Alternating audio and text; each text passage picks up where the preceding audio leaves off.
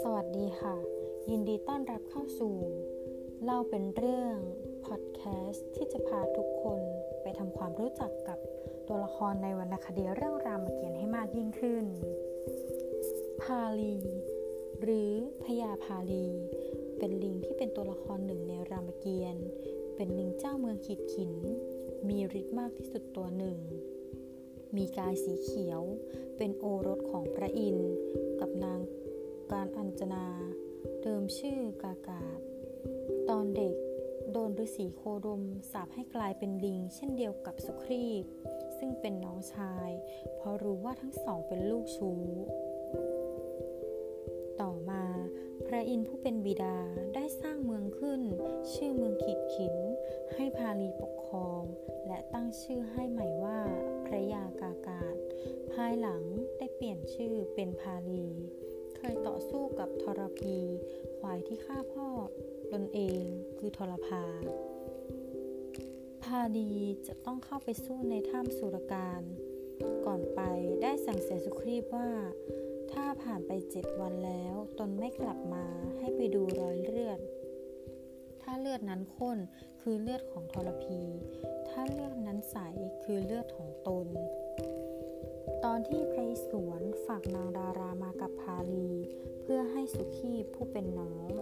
พาลีได้ยึดนางดาราไว้เป็นภรรยาของตนเสียเองแล้วพาลียังเคยแย่งนางมณโฑจากนางจากทศกัณฐ์อีกด้วยเมื่อตอนที่เหาะผ่านเมืองขีดขินและมีบุตรกับนางมณโฑคือองคตสุดท้ายพาลีสิ้นชีวิตจากศรของพระรามขณะที่พระรามแผงศรใส่พาลีพาลีได้จับศรไว้ได้จึงได้เห็นร่างที่แท้จริงของพระรามว่า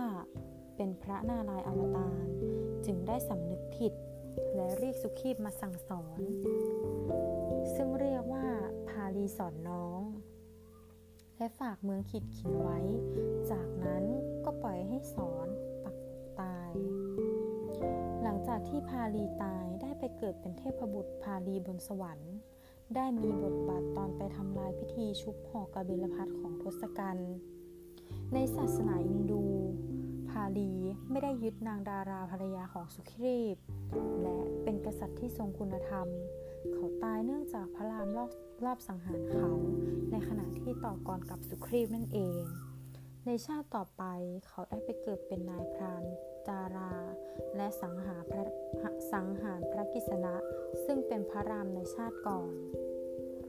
เป็นยังไงบ้างคะได้รู้จักกับพาลีหากทุกท่านต้องการศึกษาหาความรู้เพิ่มเติมหรือสนใจที่จะติดตามต่อสามารถติดตามได้ในตอนต่อไปเลยนะคะ